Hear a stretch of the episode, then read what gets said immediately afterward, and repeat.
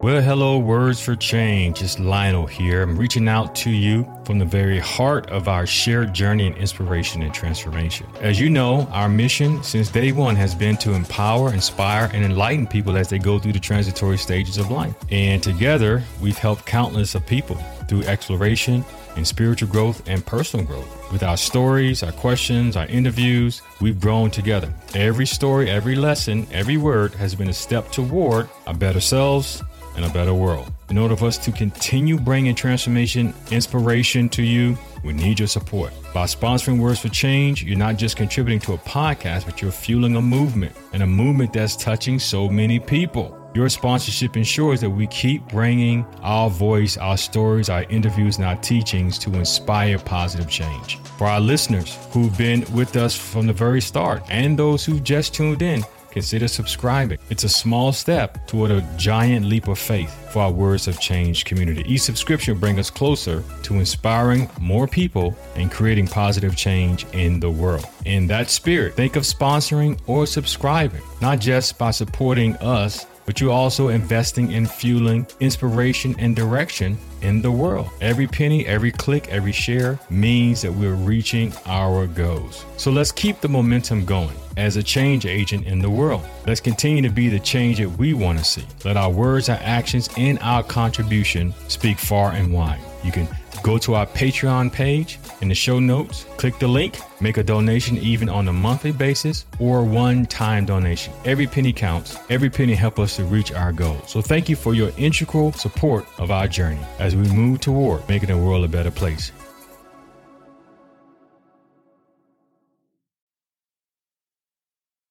Well, hello, Words for Change podcast is your host, Lionel. For this month, we're going to talk about faith in unusual places. I'll start out by asking you a question. What do you do? What do Christians do when national interest conflicts with religious principle? Reinhold Niebuhr said this Out of the depths of religious faith, the Christian is moved to defy the false gods of a nation. We're going to be talking about faith in combat zones. And this is a very important topic to me, not only because I'm a chaplain and working with people who are out in the field, but it's an important topic because it really deals with what are we really called to do and be? And what is Jesus calling us to do and be in the world? Now, Jesus preached peace. Matthew 5 talks about that. You can go read the Sermon on the Mount. There's several verses in the Gospels in which Jesus talked about peace. Remember, he was when he was taken by the Roman centurion guard and the high priest in the Garden of Gethsemane, Peter pulled out a sword and Jesus told him, If my kingdom were of this world, then could I not call for my, to my Father to send legions of angels to come and fight for me? But put away your sword. Basically, my kingdom is not of this world, and violence is not the way forward. But for those of us who are on the front lines and those of us who may find ourselves there or who have critical reflections about their faith, this is an important topic because sometimes we have to practice our faith in circumstances and in environments that are sort of hostile to faith, see faith in Christ as secondary, not primary do not consider it a part of the decision making process as they go about mission planning or whatever the goals and desires and dreams of that individual organization is. And so as myself, I'm I'm recording this, about to go back out into the field and continue training and working with people. Matter of fact, when you listen to this episode, I may be already back home in my studio. I'm recording this before the Super Bowl happens and before I go back out into the field. And so I want you to think realistically about how does how do people who practice the Christian faith or Muslim faith or people who practice Hinduism or Buddhism, how do they maintain their faith? How do Christians in the military maintain their faith when the national interest can sometimes seem hostile, or faith can be used rather as a tool and not as a way of bringing about the best of the world and having decisions and leaders who use faith as a principle, as a resource to bring about very important decisions in the world. And this is very personal to me because during the COVID crisis, we faced this. We faced organizations that wanted to use the chaplains or religious leaders and priests sort of as a process to say no instead of really considering the impact faith had on people's decisions to take a vaccine or not take a vaccine. And obviously, this episode is not about the COVID crisis and vaccines, but it's a perfect point that I'm making. is a point well made that sometimes religious faith is seen as irrelevant to the real world. So Reinhold Niebuhr also talked about this in Christian realism when he said, that yes, we know that peace is the ultimate goal, but there are still people who want to see you and I die. Right. And so in that instance, Reinhold Niebuhr was a proponent to say that although we know that peace is the ultimate goal, we still have to defend ourselves and protect ourselves. And so there's a about four things I want to bring to you before we wrap up this episode and I want you to think about these very, very carefully. Because when people are in conflict or in the military and they are people of faith, and you may be that person, you may listen to me and you're, you're in an organization that you are a person of faith, but the organization can sometimes see faith as secondary. Right? There are important uh, issues and topics that people need to understand about the more ambiguity that often functions within these environments. So, the first thing you need to understand for those who are in military environments and combat zone or conflict and war, it is an ambiguous place to be morally, which means that although you and I know right and wrong, right, there's certain things that we just know, right? You shouldn't, you know, steal or take wasn't what that doesn't belong to you, excuse me. But there are other things that are morally ambiguous. And so so people in the military typically live within this ambiguity because they they have dreams, passions, goals and desires. Many of them join the military not simply to engage in war fighting, but to care for themselves and those they love. Think about a young kid who comes from another country and able to gain citizenship and his whole goal is to make his life better and make his family life better as well. So he sends or she sends money back home to support their family while they serve while they serve in the military. Surely they're not considering. And I'm telling you as a person who works and counsels and advises these individuals on a regular basis, right? They live in this sort of very, very conflicted area when it comes to war fighting. And so the early Christians, right? There were Christians during the Roman Empire, the same issue, right? Christians and those of the Jewish faith during the first century lived amongst a Roman dominating uh, empire that occupied Jerusalem, the holy city, and all of those areas that they held controlled by power and by war and by violence. There were Christians who had to negotiate how they would function in that environment. In other words, they held to their Christian faith and they believed, or their Jewish faith, but they still had to live day to day in an environment that was owned and dictated by their oppressors. So, number one, understand that there are people in the military who are not okay with war. Okay. Nor am I suggesting that everyone in the military and that even the national interest, right, is okay with war. Number two, there are people with personal stories. There, there are Marines who have backgrounds of depression, uh, Army soldiers, airmen, Coast Guard personnel, Navy personnel who have mental health issues before they even came into the military who got in trouble. There were people who were homeless before they joined. There are people who who believe in, in Christ. Not only do they believe, but some of them are, are good Bible teachers and preachers and students of the Word of God. There are people in the military who are in those positions for humanitarian reasons. They want to do good. There are people in the military who just want to travel. And so when you think about people in the military, what you are seeing is that there are people who have stories. And those stories are as diverse as the American population. And so when you see people protesting against the military or and and and I, I understand that people have a right to do that. But every individual in the military has a story. Even those who are in decision making processes do it, in my estimation, very carefully. They do it with a lot of thought, a lot of counsel and advisement, a lot of care and concern about casualties, right? So so these are morally ambiguous. Think about a person, there are people who are in places of power who are also deacons at your local church. Think about that.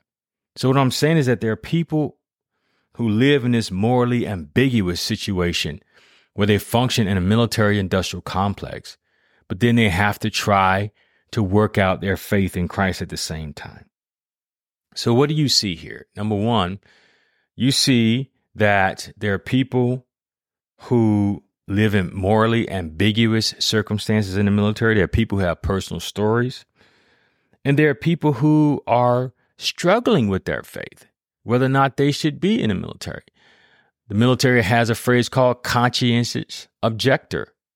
And a conscientious objector is a person who decides after swearing the oath of office or uh, swearing in commission, becoming a commissioned officer or listed personnel who decide that they made a wrong decision and then they can submit the proper paperwork in order to not take up arms anymore. So there are people who are searching for meaning. There are people who are psychologically impacted. There are people who are very, very hopeful. There are people full of faith. There are people who have family values. There are people who experience abuse and there are people who learn resiliency and hope. In these circumstances, man, I'm telling you, in the audience, I'm telling you that there are people who are struggling in their faith and they want to do better. And a very important piece for us to think about here are those themes.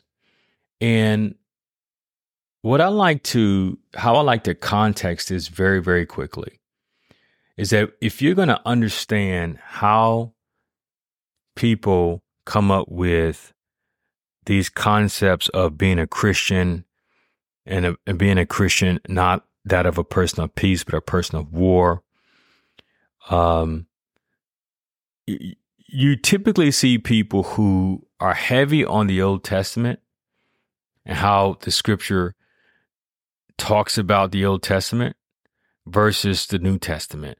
So, in other words, there's an Old Testament ethic about war, and there's a New Testament ethic about peace. The Old Testament, the underlining, underlining thought in the underbelly of the Old Testament, over and time again, is that of war. Nations, what you see in the Old Testament, is God moving his people to the promised land through war, fighting, killing, murder, vengeance, so forth and so on. And people who typically are high on the scale of being a Christian and being a nationalist, which is different, although I'm not talking about that here, but there's a difference between being a Christian and a nationalist, right? Even though we can wear, people can wear the banner of Christian, but their Christianity, the cross is clothed first and foremost with the flag. Okay. Now I understand that when I say that carefully, all I'm simply saying is that there's a difference between being a Christian and being faithful to the cross and being and using the cross in order to push nationalistic agendas. This is also morally ambiguous and creates all kinds of turpitudes. So the Old Testament, this is what you see in the New Testament. This is the new covenant of Jesus, which Jesus talked about peace, not a sword. The Gospels talks about how Jesus says in Matthew that those who live by the sword are die by the sword. Jesus told Peter, as I mentioned earlier, that you should not take out your weapon because that's not how the kingdom of God functions. And this is critical to understand because there's so many people who call themselves Christians, and I cannot doubt an individual's faith, nor do I have the right and authority to. But this is an observation on my part, particularly as we approach political systems, uh, political seasons, excuse me. But there are people who, first and foremost, totally overlook Matthew chapter 5, which was Jesus' crowning sermon, that called the Sermon on the Mount, or also known as the Beatitudes. It is by all New Testament scholars, both liberal, middle of the road, and conservative, that Matthew chapter 5 was Jesus' magnum opus about how his followers were to function amid Roman domination. Absolutely. So here you have this rose of uh, Jesus was called a cornerstone that can never be broken. Jesus said, and standing in front of the temple, if you tear this temple down, I'll rebuild it in three days. He was not talking about the physical temple, but the temple of his body. In other words, my kingdom is not coming through physical means, but the kingdom will be birthed in the hearts and minds of people. And the hearts and minds of people will see that it is not through domination, it is not through violence that the kingdom grows, but the kingdom grows by hearts being transformed and minds being renewed. And the moral amb- ambiguity is when a person or the moral, more ambiguity in discipleship comes and happens. When a person realizes that their Christian faith is in conflict with their national interests or political interests or capitalistic interests or monetary interests. And then one has to decide if I will follow Christ's way or follow the alternative. And this is what it means to practice faith in unusual places. So, my encouragement to you today is this, right? Think about how you can apply faith. Jesus talked about forgiveness. Jesus talked about love in Matthew 5. Jesus talked about not retaliating. Jesus talked about loving your neighbor as yourself. Jesus talked about national conflict. Jesus talked about the kingdom of God being birthed in individuals' hearts. How does that lie with you? If you have a problem with what I'm saying, and I respect you and I really appreciate you as an audience, but I really want you to think deeply about what I'm putting out before you. I want you to go back and read Matthew chapter 5 and do an observation of the life of Jesus and see if what I'm talking about doesn't resonate or make sense with you. Okay? So, so the gospel is giving you and I an example and asking us the question of where do we stand? As one last story, I'm reminded in Daniel chapter 3, Shadrach, Meshach, and Abednego were what? Challenged to, to bow down and worship the idol, which everyone in that nation during that time, under the rulership of national interest, had to do. But what did they do?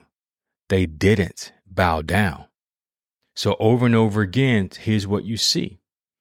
You see in the case of Shadrach, Meshach, and Abednego, you see in the case of Jesus and Roman Empire, and you see even in the Jewish people desiring to not follow national interests, but to follow after their God. And whenever they didn't, God chastised them because they were what? Led astray by foreign gods instead of seeing the worship or practicing the worship of their God as primary, first and foremost. So, who do you answer to is the question at hand. And so, I, I wanted to give you just a perspective of this is what we deal with. This is what I have to ask these questions in my own personal life, in my own personal journey, and that of faith as a chaplain functioning in a military industrial complex, that we're called to be the conscience of this institution. And wherever you find yourself serving, my hope and prayer is that this episode will inspire you to go out, to read scripture, and to become a disciple of Jesus Christ. Okay? So so where do you stand? Right? Where do you stand? Here's what we talked about just by way of recapping before we get out of here. One, we talked about our Christian calling is inspired by Christ, not the institution. Two, we stand with our Christian faith. Even though it's morally ambiguous, doing the work of discipleship is to work through that ambiguity. Uh, three, we also talked about dealing with people and with real stories, right? When we see people functioning in these roles, don't just assume that they are lockstep in agreement with everything. No, they are working through their ambiguity as well. And then we also talked about Jesus' need for peace over retaliation. That Jesus was creating a new covenant in a new way, not based on domination, violence, and so forth and so on, but based on peace, justice, and truth. This is what Jesus mean, or meant when he said, be the salt of the earth.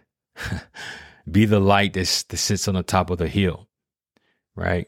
No one takes a light and put it under a basket and hides it, but they bring the light out so that all who are in darkness can see the way forward.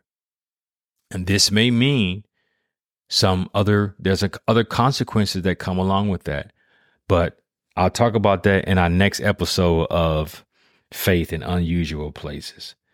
So i want to thank you so much audience for listening. Please share like and uh, make sure that if this is helpful to you and you think it would be helpful to someone else in your circle share it with them uh, i think it would be a benefit to them at least good conversation at the very least, at the most, it'll cause you to think about your Christian faith. Well, pray for me and I'm praying for you. And just remember, nothing changes in the world until you change first. I look forward to continually coming back and being in our studio in March. But uh, this is going to cover us for the month of February. Then we'll be back in the saddle in March. And I look forward to engaging with you even more. Uh, please uh, feel free to connect with me via email. You can even go to chapstalk.org and leave a voice message, and I will engage with you. Well, God bless you. I'm praying for you once again. Pray for me. We'll talk to you soon. Peace.